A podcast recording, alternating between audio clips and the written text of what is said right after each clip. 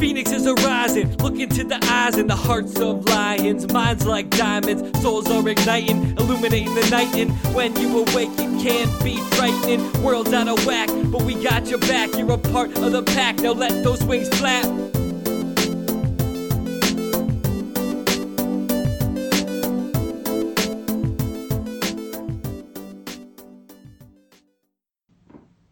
Welcome, fellow Phoenixes, to the Spiritual Phoenix Podcast, where we make a daily offering to the divine by putting our past on the pyre, searching the smoke for spirituality, turning the ashes into art, adapting isolation into connection, and manifesting mental wellness.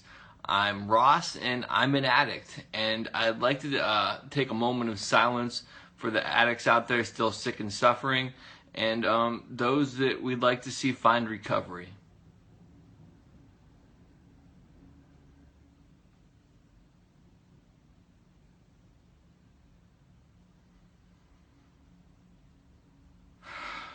Okay. I've gotten a, uh, couple quotes together, uh, more than a couple actually. And the first one is Every addiction starts with pain and ends with pain. And that was said by Eckhart Tolle.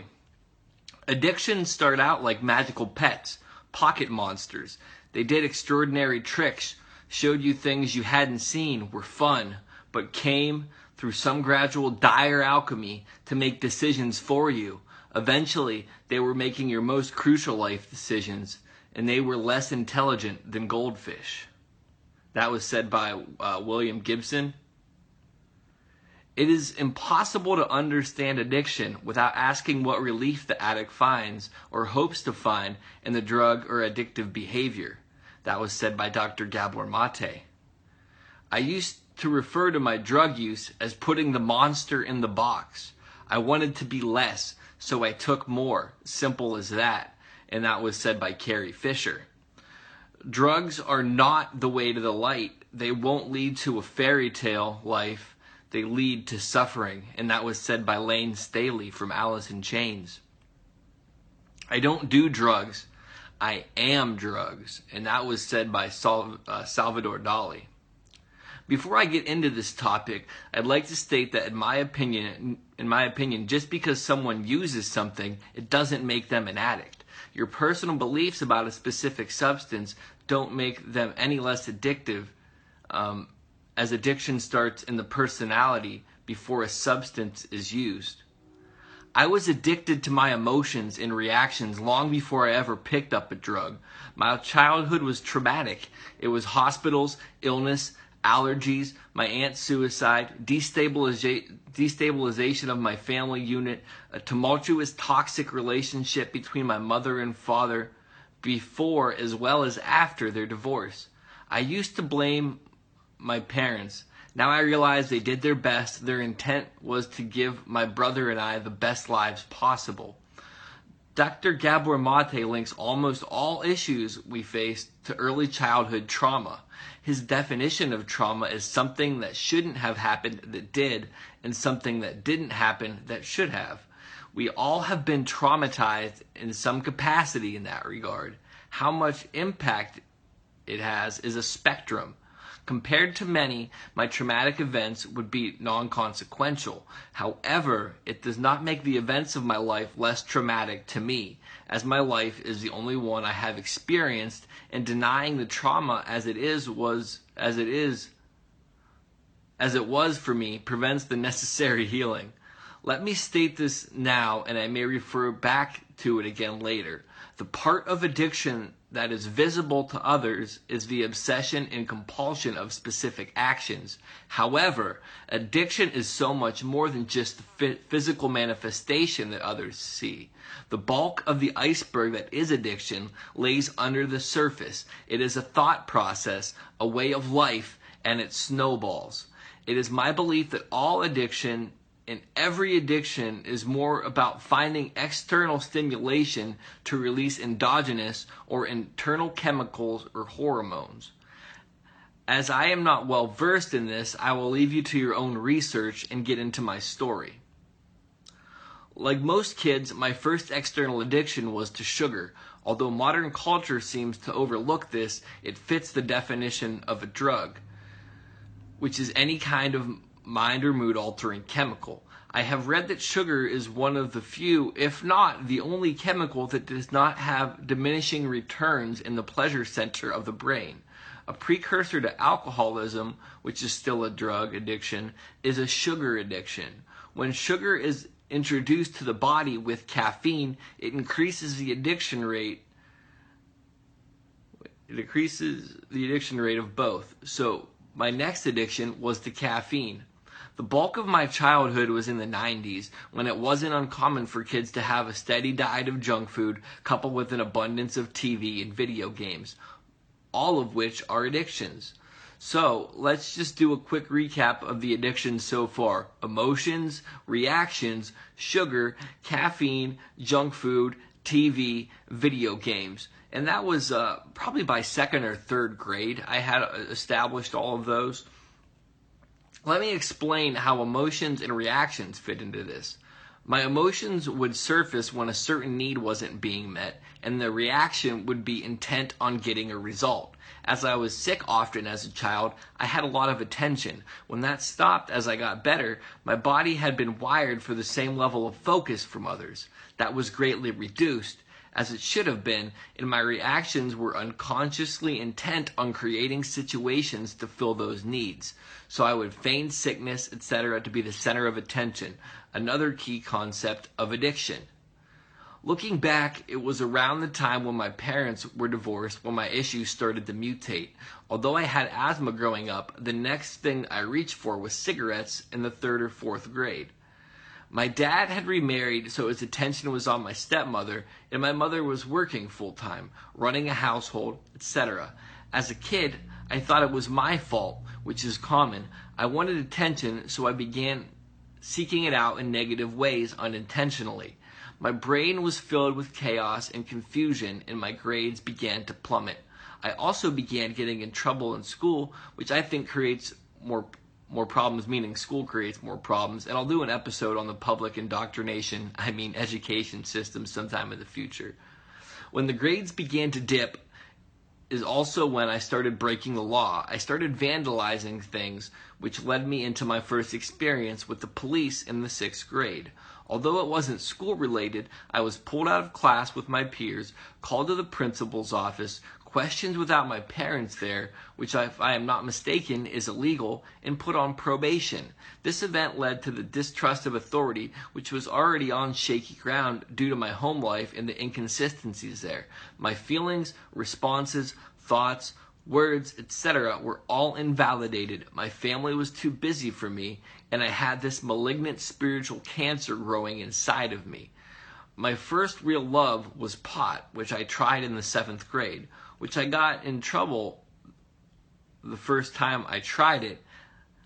I didn't get caught smoking it, but it was my foolish behavior uh, that got me caught.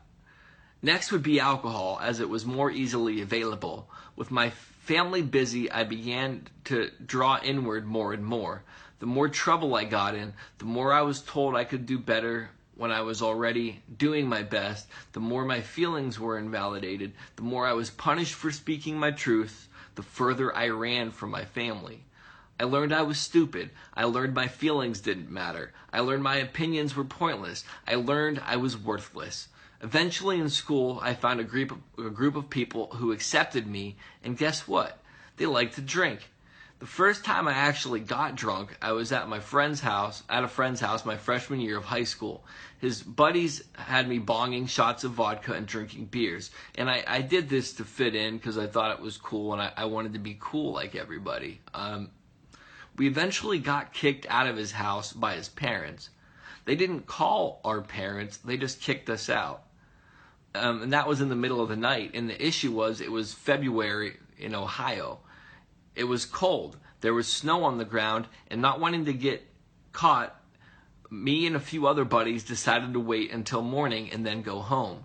So my friends led my blacked out young mind behind a department store where we slept under a frozen mattress speckled with mud and covered with broken glass. At one point, a garbage man came to the empty trash bin next to the mattress. My friends abandoned me, and when he came up, the driver asked me if I was okay, and I told him, Yeah, I'm fine.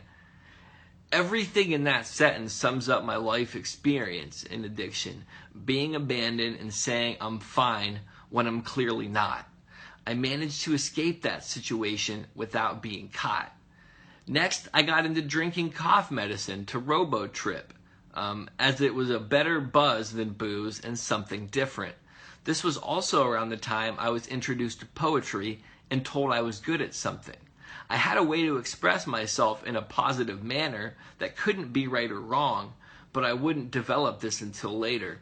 Um, and part of the reason I didn't develop it was because I thought it was stupid. I thought it was feminine. I thought that people would make fun of my expression because I had always been told I wasn't good at something. So I would write my poems and keep them to myself mainly.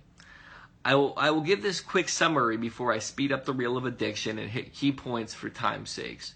After a night of blackout drinking and think I, I escaped without being caught, I showered and then came across my dad. He told me I needed to clean up my act. I said, I just showered. What more do you want? He had then explained he found me on the steps covered in puke, had to change my clothes, and uh, wash the puke off of me. I don't remember any of it, and that was around the age of 15. So, pretty much, I'm going to cover about 17 years of my life in the next little bit, just hitting the, the key points. There's a whole lot of other darkness and and uh, and depravity there, but for time's sake, I'll hit the key points. I was put into rehab the first time for pot in December of 2000. I made it through with fake urine, some dirty pee test, etc. I was introduced to my first 12 step program, which was full of Jesus junkies who didn't know what the hell they were talking about, in my opinion. And I had a lot of difficulty overcoming my experiences with recovery early on, um, especially when, when I tried recovery later on in life. Um, senior year, the fall of 2001, I was arrested in school with pot and again questioned by the police without a parent present. I lost total trust in the police and realized that the Bill of Rights and Constitution were shredded.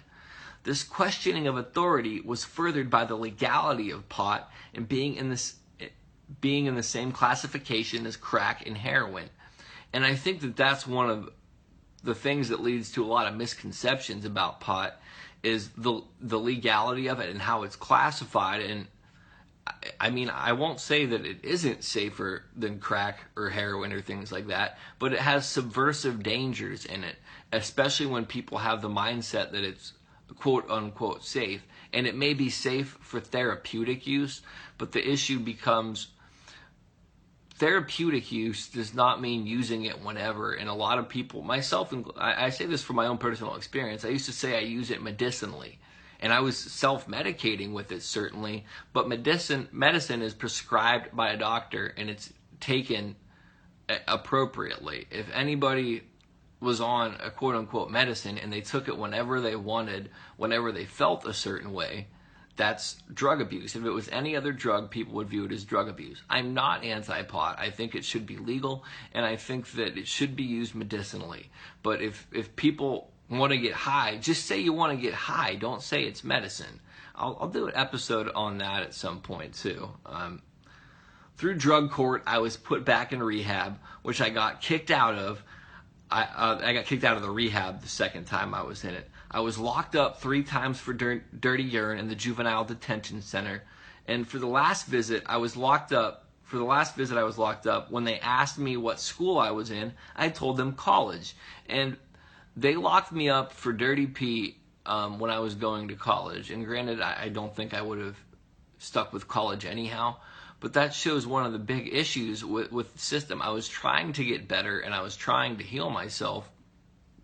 And they they locked me up. I was trying to progress my life. And that's one issue I have with them jailing nonviolent drug offenders is these people are already going through shit. They already don't know how to deal with life. And then these people are put in to the system that profits off of bodies in there. I forget the statistic of people that are in jail or prison that are nonviolent drug offenders, but it's astronomical. It's overwhelming. And then these people sometimes get sentences that are longer than rapists or violent criminals. And also, when they get out, they, they still haven't paid off their dues. They have to pay court fees, even though they've lost years of their lives. If they get, uh, they have a, a, mark on the record, um, and then they want them to bounce back and become part of society when they're blacklisted from jobs, when they're completely demoralized, when they're stigmatized, and then they have to pay this money that they don't have after being locked up. And then when they're taxes pay for court and all this stuff. But when they are put on house arrest, they then, on top of everything else they have to pay, have to pay for the ankle bracelets. There's certain countries that have legalized drugs, and their policy when people is addicted to drugs is recovery therapy. And it's talked about in the open, and it's not shunned. And believe it or not, addiction rates, like all those things, are plummeting. Plummeting.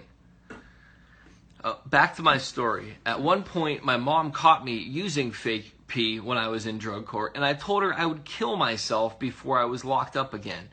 And, and I said that because I was harassed and picked on, etc. At one point when I was locked up, I was picked on by my cellmate for my pillow. He wanted to fight me. I refused to fight him and told him just to take my pillow. And that's that's I mean this system chewed me up and spit me out at a young age, and it, it didn't resolve the, the problem. It made it worse for me. Like, and I realized that it was my perception at the time. But the thing is, when, when people are in those situations, sometimes it doesn't cause them to wake up. And you'll see in my story how how I progressively went through similar situations. In drug court, I started to experiment with drugs that wouldn't stay in my system or show up at all. Um, actually, the, I had experienced, uh, messed around with these prior to drug court. I, I miswrote this in my timeline. I tried ecstasy and LSD when I was first put into rehab. Um, the nine month program of drug court took me almost two years to complete because I couldn't stop using. The day I went to graduation from drug court, I was stoned. My addiction had also grown to women and sex. Love affects the same part of the brain as cocaine addiction, and when my source, my ex Lisa, would break up with me, I would try to find that new fix in another. Usually, after sex, I would lose interest in the women because they weren't enough. Another key thing to note about my sex life is I had to use to have sex. Otherwise, I would be overly critical of myself. And that started from my first sexual experience uh, up until I got sober. Um, but I should say when I stopped drinking in California. Um, and then I had a whole lot of issues because I was so uncomfortable with myself. And the medication for my mental health stuff caused some male problems. Um, and looking at that, it makes me so sad that my intimacy was based upon using a substance to feel comfortable because I lost so much of the genuine connection that, that's supposed to be there. And I, I mean, that's likely part of the reason why I used so many women and treated them like crap beyond addiction and being self centered, egotistical, and just a prick. During this time, I used booze, LSD, shrooms, some pills, ecstasy, LSA, cough syrup, and salvia. And this was after drug court. I, I used all those things. Thankfully, I never tried oxycodone, heroin, crack, or meth because my life became a train wreck without them. And one thing that stuck with me during that time is uh, oxycontin was becoming, becoming popular at that time and one of the uh, neighbors next he was older he was like 22 he was next to my buddy's house where we partied. He had a buddy who was brain dead from using oxycontin. And he came over and he said if i ever see you guys using that stuff i will kick the shit out of you. And a lot of my friends went down that road and they had horrible experiences with it. Um, there was a lot of people in my life that did those kind of drugs. And I'm not saying I'm better because I didn't. I, I I went to the same level of depravity that some people do on way harder drugs, and I don't blame the pot for it. I don't blame the substances for where they took me. I blame me for it. I blame my addiction. Um, because some people can use those things and be fine, and good for them. Like, it's not that I I don't like drugs. I obviously do. Otherwise, I wouldn't have done them for so long. It's that I I become inefficient at life. I become miserable. I lose who I am, and I, I hate myself. And I do horrible, horrible things when I'm using. I love myself now. I don't want to trade that in. I don't need. I don't need to get baked to feel good about myself now. I don't need to get baked to deal with situations. Um, I'll get back into my story. I uh, dabbled with Coke for a bit, but it wasn't my thing. I didn't need to be more than. I wanted to suppress who I was. I was always too much for everybody. Alcohol let me be comfortable with being more when I otherwise couldn't. And that was my thing. I didn't really care for uppers. Um, if you haven't noticed um, by listening to some of my things, I, I tend to be very outspoken. I tend to be very energetic. Um, I'm a very high energy person. And when I was like that, when I was younger, I was told to suppress it. I was told to be quiet. I was told I was too much. And that's happened in so many different relationships in my life. And I'll say this there are times when I'm too much even for me, but shaming somebody for being themselves is a horrible thing to do because it creates so much trauma. That's stuff that people have to see for themselves and fix because otherwise they're going to entrench themselves in their beliefs. They're going to to continually perpetuate it. If you want to if you want to have somebody become aware of their stuff, maybe try Socratic reasoning where you pose a question and then they realize the own inconsistencies in their own thought patterns. Um, I share the next story to illustrate the insanity of my addiction. And this is just one of the more prevalent examples. Um, after completing the classroom portion of culinary school, I planned a road trip from Ohio to Las Vegas, Nevada, where I did my culinary externship. The road trip was based on fear loathing in Las Vegas, and although I didn't have the exact suitcase full of substances, it was a road trip for sure. With a quarter pound of Mexican brickweed, an ounce of shrooms, and some Xanax. Uh, the Xanax was to help the anxiety on the come up of the shrooms. A friend and I set off on my vision quest. At one point, my friend and I woke up at a gas station, not sure who had driven last, to a dead car. We couldn't get it started, and we tried to get help. Not one upstanding, quote unquote, I say quote unquote, upstanding citizen would help us, in part because my pupils took up most of my eye and, I had a candy bar wrapper sticking outside of my hat, which I found out after asking about three people. But I, I tried to get people to jump my car. I, I, tried to borrow jumper cables from the gas station. The gas station said he could only sell them, and the people with the vehicles said that they wouldn't do it because they didn't want to ruin their car batteries which I don't know if that's possible to do it from jumping, but what it actually seemed more like is I was an untouchable. I, I was I wasn't worth helping. The one who helped us was a man in a beat up van with four bald tires. He was switching one bald tire for one that was a little less bald. He jumped the car, and when I asked him if he wanted a soda and he declined it, I asked him if he wanted some pot. He said no.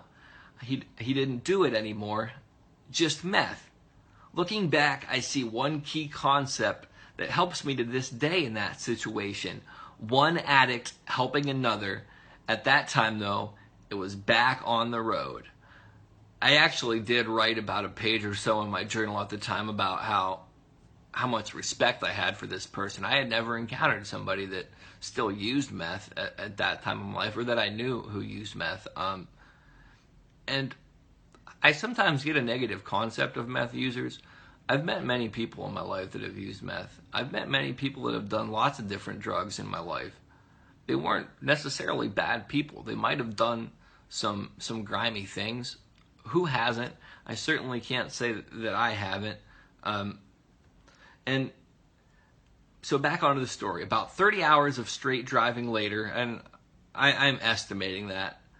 Uh, upon leaving a gas station, every emergency light imaginable came on in my car. I assumed that it wasn't a big deal, and when my car died, just as I miraculously pulled it into a parking space at a rest stop, I had no concerns. I ate more shrooms and wandered into the woods with my friend. Another perfect example of my insanity, and another perfect analogy for my for my disease. Um, every single emergency light had come on at that point in my life for how far gone I had been. People had uh, told me about my addiction issues. People had told me about my problems. I couldn't see it. I couldn't accept it. People even told me when I was younger that people only use to either feel something or cover up something. And I was like, I don't, I just use it to be happy. Like, I don't understand what the hell you're talking about. Looking back, I used it to cover up everything I felt, and eventually I used it to deal with everything. I had to use to do anything. When I lived uh, in Vegas, I would uh, I would uh, smoke before I went to the store. Anytime I went in my car somewhere, I would smoke. I, I mean, when I was in rehab the first time, I had a bong under my seat that I drove around with and hit the bong. Like that was like attached to me at the wrist. I eventually made it to Vegas, started the job that I was doing my externship at, and stayed at my dad's while he was out of town. A few days after he got back from vacation with my stepmother and my half brother, who was uh, probably only five or six at the time, we had an argument.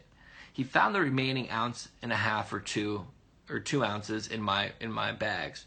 I was 22 and I was furious that I was having him go through my stuff. The argument was heated. He told me I was crazy as I moved all my stuff out and told him I would rather be homeless than in that situation. Till between my legs, I moved my stuff back into his house. Shortly thereafter, I found a temporary place to stay while I saved up money for an apartment. Drugs, drugs, booze, women filled up my time after this, after I got the apartment. At one point, a friend and I from uh, Red Rock Station Casino, um, we drove to Zion National Park from Las Vegas. The last memory that I had that night was leaving Las Vegas. Uh, we were drinking, and we had a, a fifth of Jack Daniels and some weed. I woke up on a rock in an area where mountain lions roam. Issues surfaced at work as my ego flourished. I ended up no calling, no showing for work when someone else got the promotion I was promised. That day I ate acid and was in the bath when I was told I was fired, and I didn't care. I started dating uh, one of my former girlfriends that day, even though she was about 2,000 some miles away. Another key concept of my addiction the only commitment I could make to women was on drugs. Uh, my previous relationship and the one in Las Vegas were both un- under the influence of LSD. We were both formed under the influence of LSD, I should say. The only other committed relationship I had was under the influence of alcohol and weed. The woman I dated lived in Ohio and she moved out eventually. Drugs, booze, and self obsession ruined that relationship before it began. After bouncing around jobs for a while, I got a DUI on my way home on my way home from work to get more drunk because I was, and I got pulled over because I was singing Incubus, swerved a little left of center, and was speeding. They didn't bust me for the pipe in my car. You would think a weekend in jail would be a wake up call. It wasn't. The girlfriend and I broke up probably about six, seven months later. And I decided to move out of town because every corner reminded me of my loneliness. She was on every breath. I was addicted to her. I even have a song I wrote about her at that time that talks about her like heroin. On my drive up to Washington State from Las Vegas, that's where I chose to leave to. Um, I was pulled over for speeding, speeding and given a DUI, a DWI rather, which is driving while intoxicated, for pot. They didn't find the shrooms in my car, thankfully, because that's a federal offense. I got my DWI on a suspended license for a DUI, and there was a warrant out for my arrest for the for uh, a no call for not showing up to court for the first one. I had to call my family to bail me out of jail then, and then I had to drive from Jackpot, Nevada to north of Seattle on a suspended license. I think it's like a 12 or 14, maybe even 18 hour drive from where I was at to where I was going. I cleared my mind up for a time there, then it reverted back to old ways and ended up quitting that job a week before it was over. And uh, I quit that job because they had, it was a summer camp. I was running a kitchen for a summer camp for mentally disabled and disadvantaged teens. And the last week there, they had uh, children of fetal alcohol syndrome. And the parents there were wanted all this extra special attention to their kids. And I realized that partly it was in part because of the guilt they had for what they caused, and it made me so furious because I got paid the same, and they wanted me to sacrifice the little free time that I did get there to do things special because they couldn't quit drinking for nine months. And understanding addiction now, I understand that they likely couldn't stop, and it wasn't that they didn't want to or didn't want to give their children the best life addiction makes people do shitty things and it makes them create a, a, whole realm of chaos around them and it impacts everybody in their life. And I have sympathy for those. I shouldn't say sympathy, I have empathy for those people now. Sympathy is a horrible thing to have because it makes you look down on people and it makes you look makes you elevate you. Empathy keeps you on the same level. You go down into the depths with them and try to pull them back up to the baseline where everybody should be standing, where everybody is in reality. Some people like to be on their pedestal, not the case. Um, so I quit that job a week before it was over, and I lived in my car. And uh, I mean, I tried to sleep in the woods one night, but I was too damn paranoid because there were so many tweakers in that area, and uh, it was pitch black. So I slept in my car. Um, and then I did that for a few days before a friend I had made at that camp and I traveled down the coast to live on the beaches of Northern California. I spent the little bit of money that I had had left on a guitar, gas, weed, and booze. My mother sent me out money when I ran out after I was forced, and I was forced to get a week to week room because it was cold and rainy as it is in Northern California. And granted, it was September, um, end of August, September, but that's when it starts getting cold. I mean, where I lived in California, this is where I stayed at then too. Um, I think the average temperature is like 60, 65, and I think the hottest it ever got in the summer when I was there was in the mid 70s. But there's a cool ocean breeze because it's right on the Pacific. Um, so she sent me money for the week to week room. I got it, and although I should have been getting food, I spent most of it again on booze and pot and hash. Um, I ate from a food bank.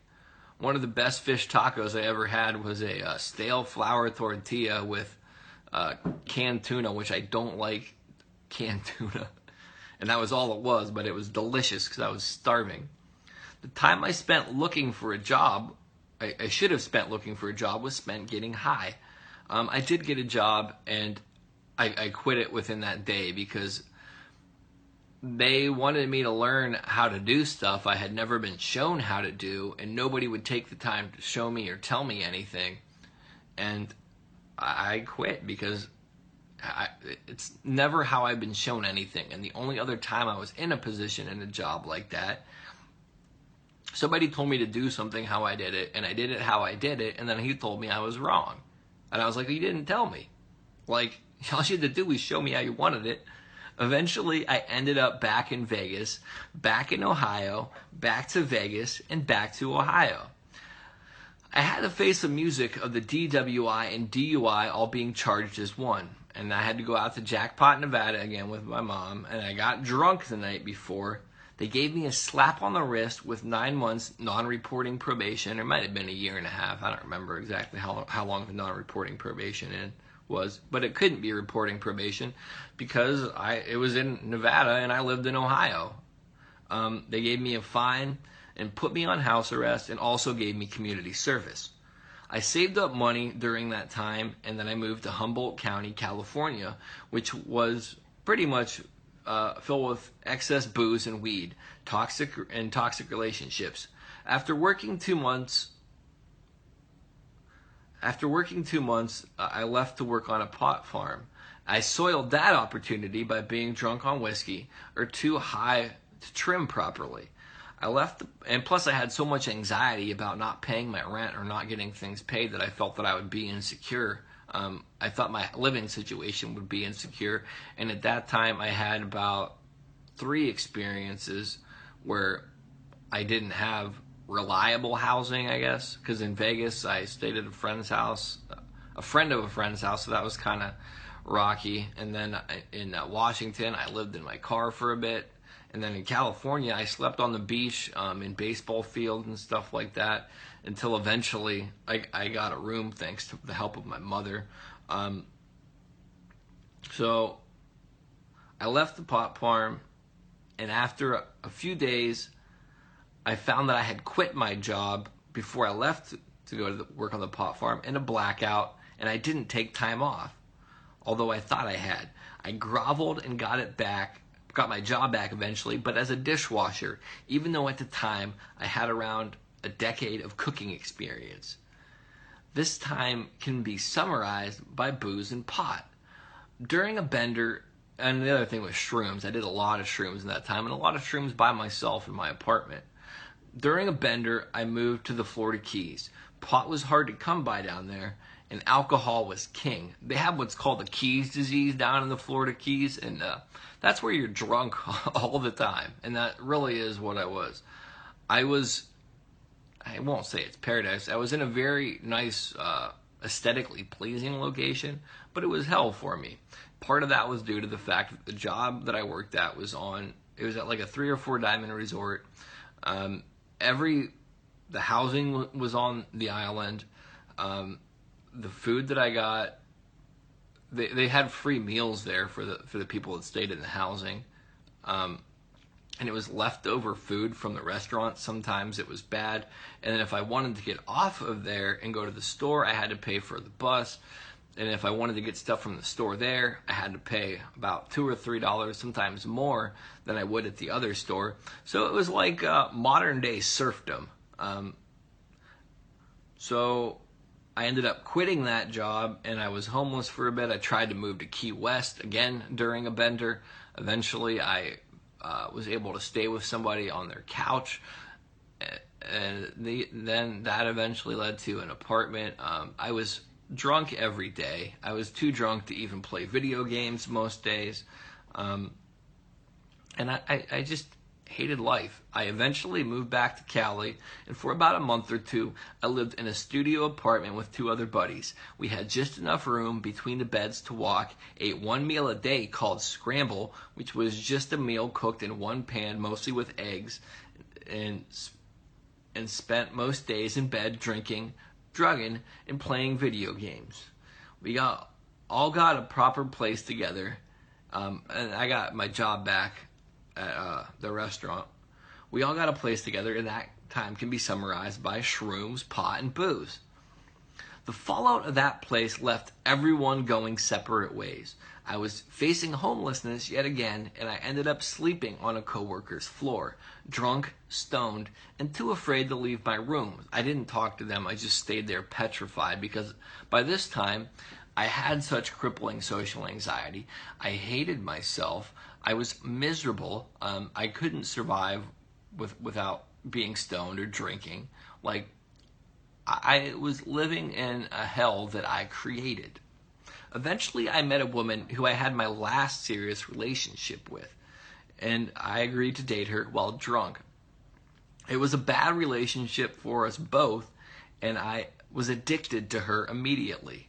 Everyone saw how bad the relationship was, but me. Even after I broke my hand from punching a brick wall during a fight, I rationalized that things were okay. Um, and there was times where I wanted to get away from her, but the thing was, I had such an ego that I viewed myself as her savior, or that like she needed me, that I couldn't abandon her. Um, and I couldn't picture life without her because I thought nobody else could love me. I thought nobody could love me. Um, I can't stress that enough. Like, that was so true to me. We eventually stopped drinking, but didn't quit smoking, and we were both miserable. I can remember walking around Eureka at one point, and we saw all these happy people that didn't seem like drunks, and we said, you know, we're miserable drinking and we're miserable not drinking. Where where do we fit in?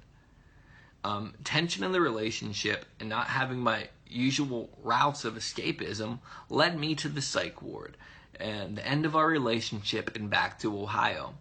The day that I, I the evening night that I ended up being taken to the psych ward, I actually had the concept of getting a beer, and I wonder if that could have diffused some of the situation. Um, I, will never know. Um, but I didn't. I didn't drink it because I didn't want to turn my back on the commitment that I made to her, and that's one thing about that relationship. That's when I started to wake up to my problems. And granted, it was a process. And I talked before about how the mental health thing was the start of my spiritual awakening. But the thing is, when that awakening happened, I I lost myself completely for a while, and it was I was in the dark night of the soul for for a while, and this is really when the dark night of the soul starts for me. I know the other stuff might have sounded dark, but um, for a time after I moved back, and this is after being in the psych ward, being stigmatized, being further removed from society, being told that I'm crazy, being told that I have to take this medication that zombifies me so I don't lose my shit and think that I am God or all this other crazy shit that I thought. One of the things I thought then was that I was going to be a famous science fiction writer and that these people from the future had sent something down to save me because I was the savior of the human race and it was all numbers and fractals and I, I stayed up nights just writing in my notebook, writing nonsense, uh, scribbling. Um, and there was a lot of real insight in there and there was a lot of mixed signals. Um, one of the things too that's odd about this time, and I just touch on this because I don't know if I mentioned it. I wrote a story either before or during the time that I was mentally ill, and it predicted everything that went down almost verbatim um, when I got when I had my mental breakdown with me being picked up, me being put somewhere, me not knowing. I, I didn't know who I was at one point when I was in the back of the cop car on the way to the psych ward that time. Um, and I was put in the cop car not because I was being violent, but because I was wandering down the street and they didn't want me to get hit by a car. Um, I gave up on abstaining from booze when I was back in Ohio, stopped taking the mental health meds, and went back to work. I didn't hold that job job that long before I left. Shortly after starting another job, I got my third DUI. However, I didn't go to jail that time. I quit that job, and without real money for pot, I spent the last of my money buying various herbs um, with some minute psychoactive properties. Um, they were all legal herbs, too. Being the good addict, I say that um, sarcastically, I was, I attempted to figure out how to make them as potent as possible. I boiled them, reduced them down, and mixed them up.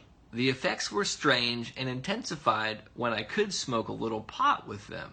However, one was implicitly stated to not be smoked with weed. This led to about 9 or 12 months of psychosis.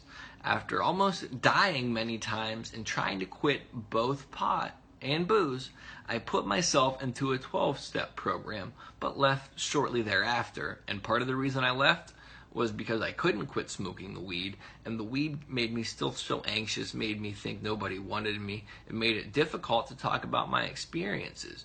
I needed more time to heal before I was ready. Um, and with my psychosis, a DUI class and a power higher than me or my psychosis, a DUI class, and a power higher than me removed some of my obsession to drink. The love of pot was still there though.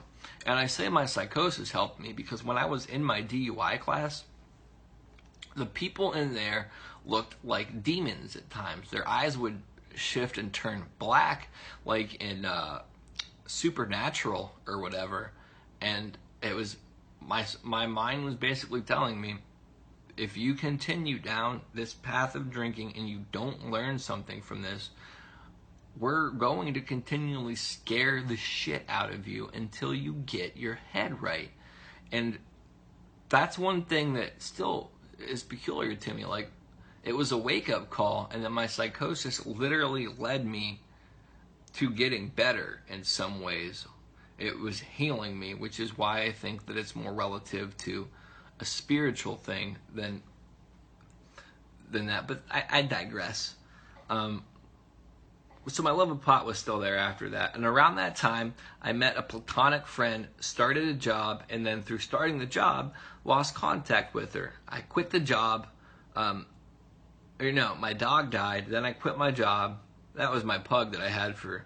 He would have been 16 uh, had he lived about a couple more months. But he was old. He needed to go, and I mean, he went when he was supposed to. I still miss you, Stubby. You you were a good buddy. You were my road dog you partied more than some people. You love the weed. Um, I digress, and I I shouldn't do that to animals. I don't support it. Um, but I lost contact with her, quit the job. My dog died. I got depressed, and I think that is a country song. Nothing but a little bit of humor to take up that darkness or balance it out. Anyhow, last year, um, that would be last February, I got a dog from the pound. That's my dog that I have now, Ruki, Ruki Apuchki. Um, started to focus on recovery for mental health. Um, and during when I started getting focused on recovery, I kept having this recurring thought: Would you give up weed in order to do what you want to do, which was help people with um, alcoholism or addiction issues and mental health? Because I don't ever I want to do what I can to let people know they can recover. They don't have to feel so isolated. That there is another way than that, and that they can get better. Like, I don't ever want people to feel as isolated and broken and damaged and hate themselves and hate the world and, and just be in so much pain like I was. If if my experiences can help somebody, then they weren't for nothing. Um, so let me get back to where I was. Okay, so I reconnected with the same woman from the year before, and feelings for her developed. Uh, emotions boiled over when she became distant, and I can understand why she became distant because part of me that needed work was still there, and uh, everything happened like it should. Um, not drinking in this time. I mean, I would have a drink or two, but I never wanted to get have more than a few. Um, not drinking this time allowed me to see who I had become, and I didn't like it. Uh, around her birthday, I told her I would show her change. The last substantial amount her and I really, uh, that was the last time her and I really spent any substantial time together. Um, the following day, I felt like I had before I ended up in the psych ward the first time. I knew I had to do something, and that day, the last day I drank, and um, I had given her all my pot the day before on her birthday. Um, September 1st, I went over uh, a friend's house. We smoked some weed. They had some beer. Um, I had a beer for breakfast, and it, it didn't feel right to me. And he had said, like, I hope I'm not imposing anything on you the wrong way. I know that you said that you have alcohol problem, and uh, I didn't pay any attention to it. And then I left and I went home, and I was stuck with me, who I was always trying to escape from, who I was always trying to run from, and I didn't have my good friend marijuana. And I went and I got a double deuce of Heineken that night, and I drank that beer, and I said, "Fuck." This, this is where everything stemmed from. This is what has ruined every relationship. This is what caused me to get arrested. This is what's put me in jail. This is what's destroyed my life and made me miserable. And the following day, uh, no, oh, the following day, I felt like I, I already said that part. I knew I had to do something. I went to a 12 step program uh, the next day, and that was uh, September 2nd of 2016. That day, someone told me, an old timer told me to sit down, shut up, listen, and do what people tell you. If you are going to get sober, you can't use any substance, even pot. You need a sponsor, and you have to do the work. Otherwise, you're wasting all of our time. My road to recovery was nice, then it got dark, but when the darkness came, I didn't run away. I sat in it, let it pass, and I grew. Each time a shadow was cast, I learned more. They lasted less, and I became stronger.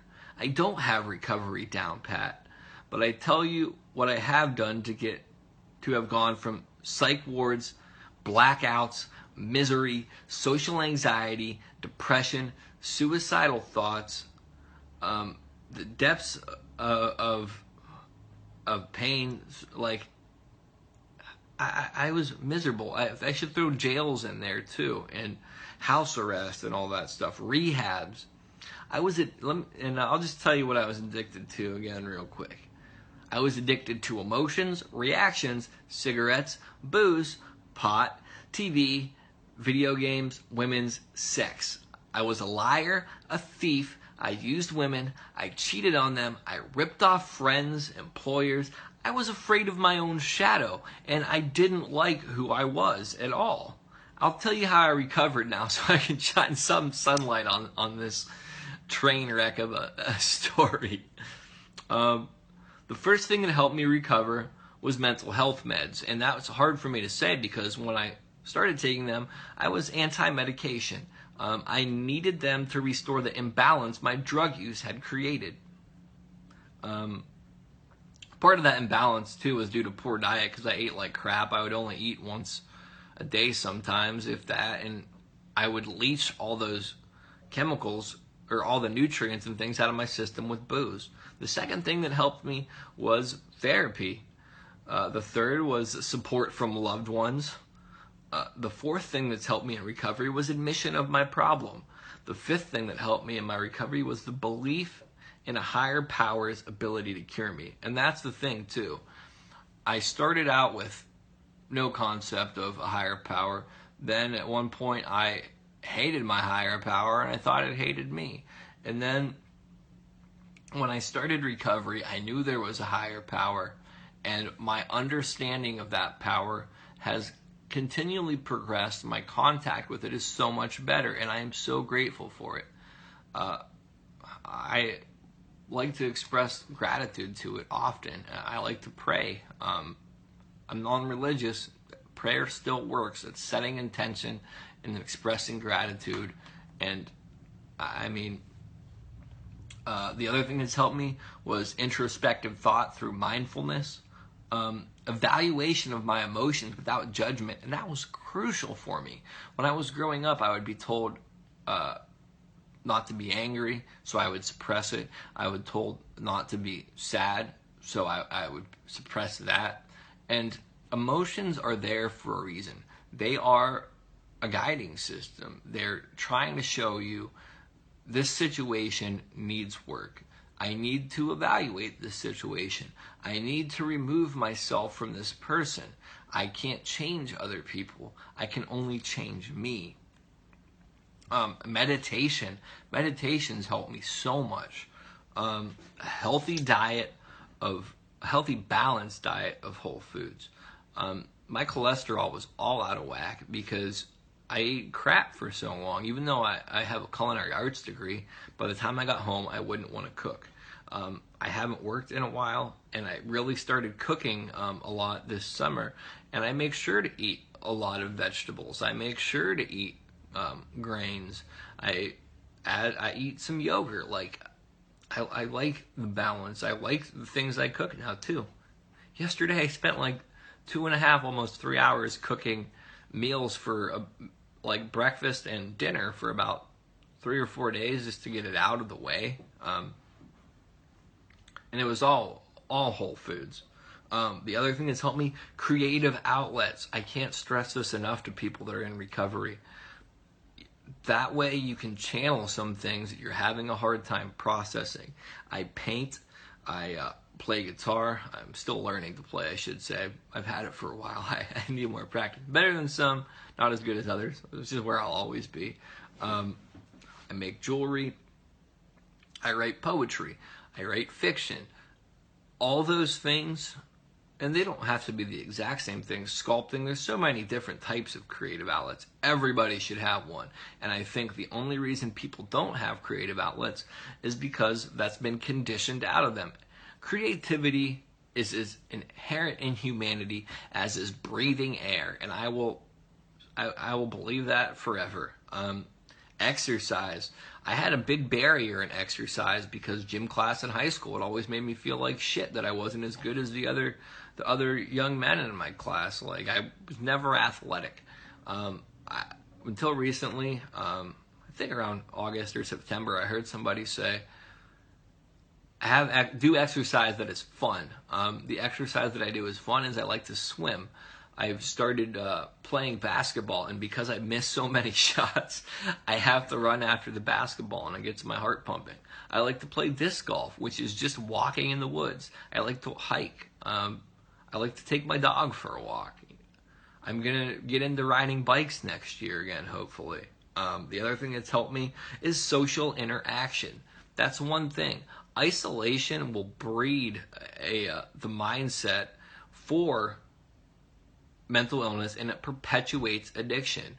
Um, I continually further isolated myself and the only time I would feel comfortable not being isolated is when I was drunk. Because when I was stoned, I would think everybody was looking at me. Because one of the key concepts of addiction is self centeredness. And when you're self centered, that's when social anxiety really becomes present because you think everybody's looking at you.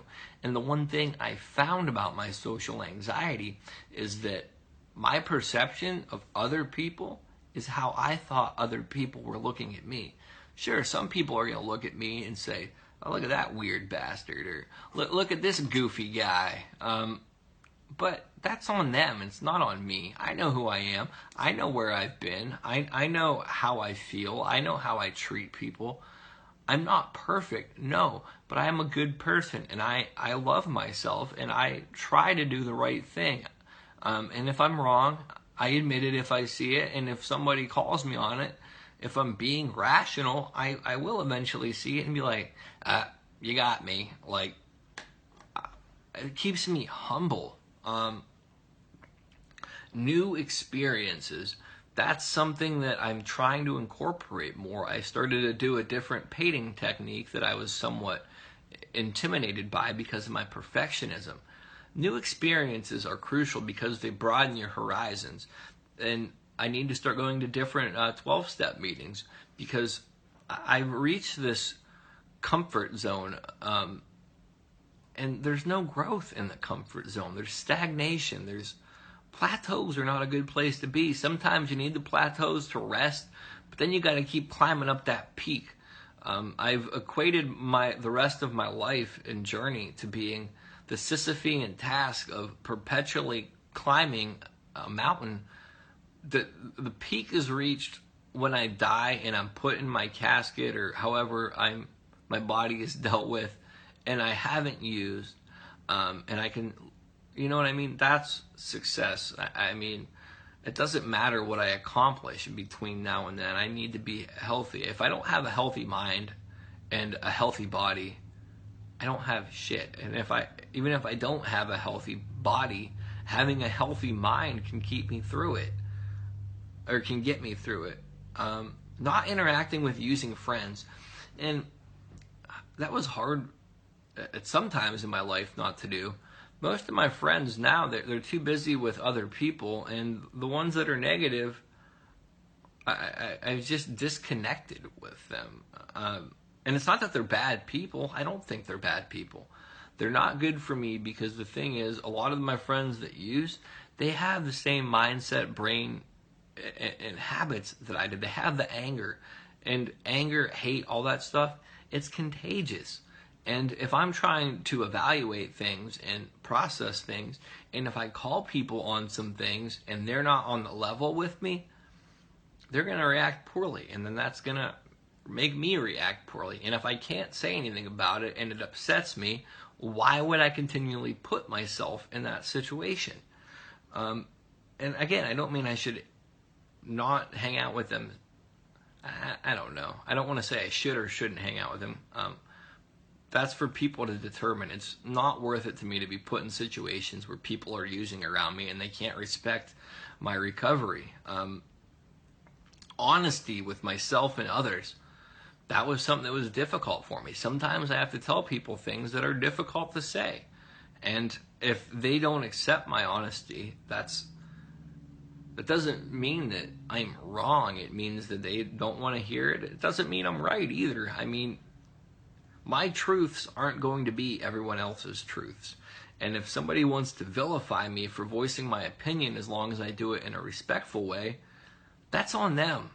The other thing that has helped me has been taking vitamins. Um, I know that's fundamental, and, and as people like, I do that anyhow.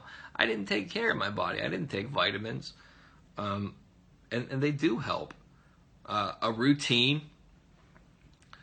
The one condition I was diagnosed with, which is under question, um, one of the things they say is having a routine.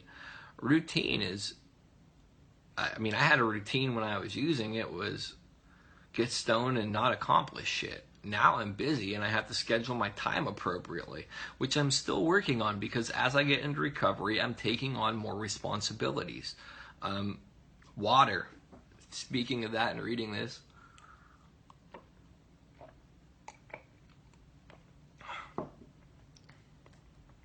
see, I never really drank much water when I was using, except when um, I was hungover, and then I would drink a bunch of water in the morning. Or if I was trying not to be hungover, I would drink a bunch of water before I passed out, and then take some uh, Tylenol to cure the hangover. A bunch of 12 step meetings have helped me in recovery. Um, they say to do 90 in your first 90 days. I want to say I was close to that. I'm easing up on it a little bit somewhat because I need to have some growth outside of there and I need to handle some certain things. But if I don't have my recovery, I could lose everything I'm working for. And I'm going to go to my home group tomorrow. I mean, it's all good. Um, I had to accept that I couldn't use. There was a time in recovery um, within my around my first 30 days where I thought, you know, in a year I'll be able to use. And then I read the one text and it said a second commitment to the first uh, step is necessary for recovery. And I was like, oh, it says you have to uh, build a solid foundation. And I feel that I'm doing that. Sunlight. Sunlight pro- produces vitamin D, which is uh, relative to happy chemicals. I need nature for my recovery. Fresh air, um, walking, seeing the aesthetic beauty of the world that we live in. I need a cause to fight for, and my cause is addiction and mental health. Yours could be different just find one or two things that you can actively pursue and not just have opinions about and not do anything to, to do anything about it. Like, so many people have all these opinions about causes and they just want to bitch about it. They don't want to do anything. Um, I don't know. I can't really elaborate on that anymore. Um, you need to have the ability to help others. You need to do selfless acts in recovery. Volunteer. Um, share your time with people do a good deed for a stranger without anybody seeing, without anybody knowing, just you, that person, and your higher power. I needed to have forgiveness for myself and others. It was easier for me to forgive other people than it was for me to forgive myself. Um, and I think that that will be true for a lot of people. I had to admit my wrongs um, to me, to myself, and to my higher power. And I know my higher power knew it, but me saying, oh, I really screwed that up when I did this. And me telling somebody else some of the stuff I did, and they're like, oh, I've done similar things. Like, it normalizes it. It's so cathartic. Um, making amends to those that I harmed. I had to make an amends to my one neighbor because at one point when I was mentally ill, I took some firewood out of his backyard and I didn't realize that it was his wood. I thought it was the house behind his that's not owned by anybody. I mean, it's still stealing, so it still wasn't right, but it created a big issue, and this whole issue snowballed. I was so terrified when I went up there because he's a bigger dude and he was intimidating me. And having to admit that I have uh, an addiction issue and I was going through mental health things, it was frightening to admit that to another man um, that isn't in recovery or things. He understood. He was so grateful that I apologized. His wife was so grateful. They said, "We were wondering when you're going to get it. Thank you for for coming over." And I don't have that tension, that fear, that that parent like that paranoia about it anymore. Um, more recently, uh, I've tried using EFT to help me get through some of the stuff that therapy, medication, um, support groups, all that hasn't. And I, my life isn't perfect today. I have a lot of growth left to do. I will I always will. Recovery is a lifelong process. I have good days and bad days like anybody else. But my bad days today are usually better than some of the best days in active addiction. If I was able to recover from the state I was in, I have faith in anyone's ability to do so. I understand some of the substances I had compulsion and obsession over are not traditionally thought as thought of as physically addictive. I was psychologically addicted. The brain is part of my body, therefore, they were physically addictive. I think a large portion of addiction is due to lack of connection, escapism, fear, and not knowing how to handle life. And I, I mean, all addiction across the board is relative to those things, in, in my opinion. Um, the philosopher Pythagoras had a concept that when one grows spiritually, they should leave behind who they were in an instant. Otherwise, people will think of them highly or think of someone special. I'm not concerned with how you think of me. My recovery was to do my recovery was due to my surrender to my higher power, the mysteries, not any strength of myself. I myself am human. I am weak. I am powerless. Any power or strength you may see in me is from me getting out of my own way, and I mean that as my meat suit, and letting my higher power work through me. I am a conduit for my creator. I have this body has a soul in it, as many people think. That soul, in my opinion, is a fractal of the divine source energy. Everything we see is a fractal of that. I was operating on my own free will, and granted, I have free will now to do what I want. I have free will to to live a better life, but it was I was fighting against who I was supposed to be by doing what I was doing. Um, I'm a conduit for my Creator. Every ounce of pain and suffering has a purpose when I stay on my path that I'm on now, and it is to help others get out of the hole that is addiction and mental health crises. There are they are not responsible for their illness, they are responsible for their recovery. Recovery is a considerable considerable amount of work, but so is being emotionally disturbed, depressed, hungover, and chasing addictions. I have to put the same energy I did into creating my own misery into creating my own happiness. I can't detach from my darkness because it keeps me with my feet on the ground. In active addiction, my face was covered by a mask to conceal my shadow, and it weighed me down. Today, my shadow is behind me, weightless, exposed, and I face the sun. And uh, I think I went on long enough. So I'm gonna put this on the pyre. Um, and I want to uh, just express my gratitude. One of my prayers in uh, around October, November was that one of my friends would find recovery.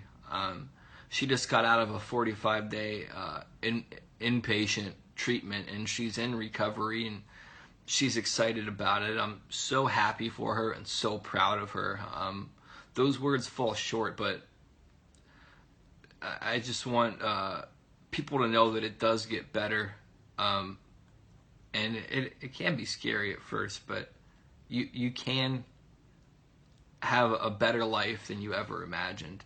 And back to the Salvador, Salvador Dali quote: "I don't need drugs, or I don't do drugs. I am drugs." And if you think about it on a scientific level, we are all, all drugs. I mean, it's interesting to think about. Our, our brains are we're made of chemicals. Like, and reality is the ultimate high, especially after you've had years of escapism.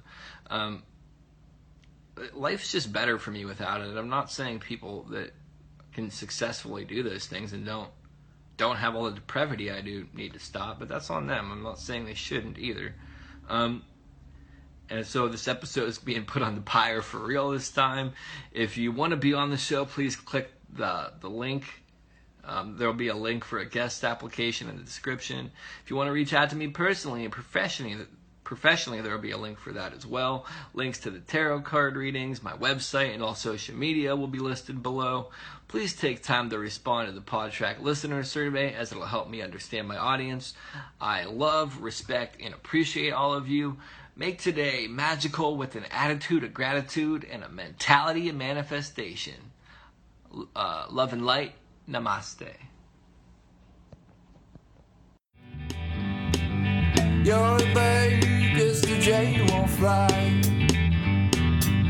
Stuck in your cage just as I. Through closed eyes, it gets hard to see. But you can't run away from gravity. No, you can't run away from gravity. Don't worry no more. Oh, don't worry. You'll soar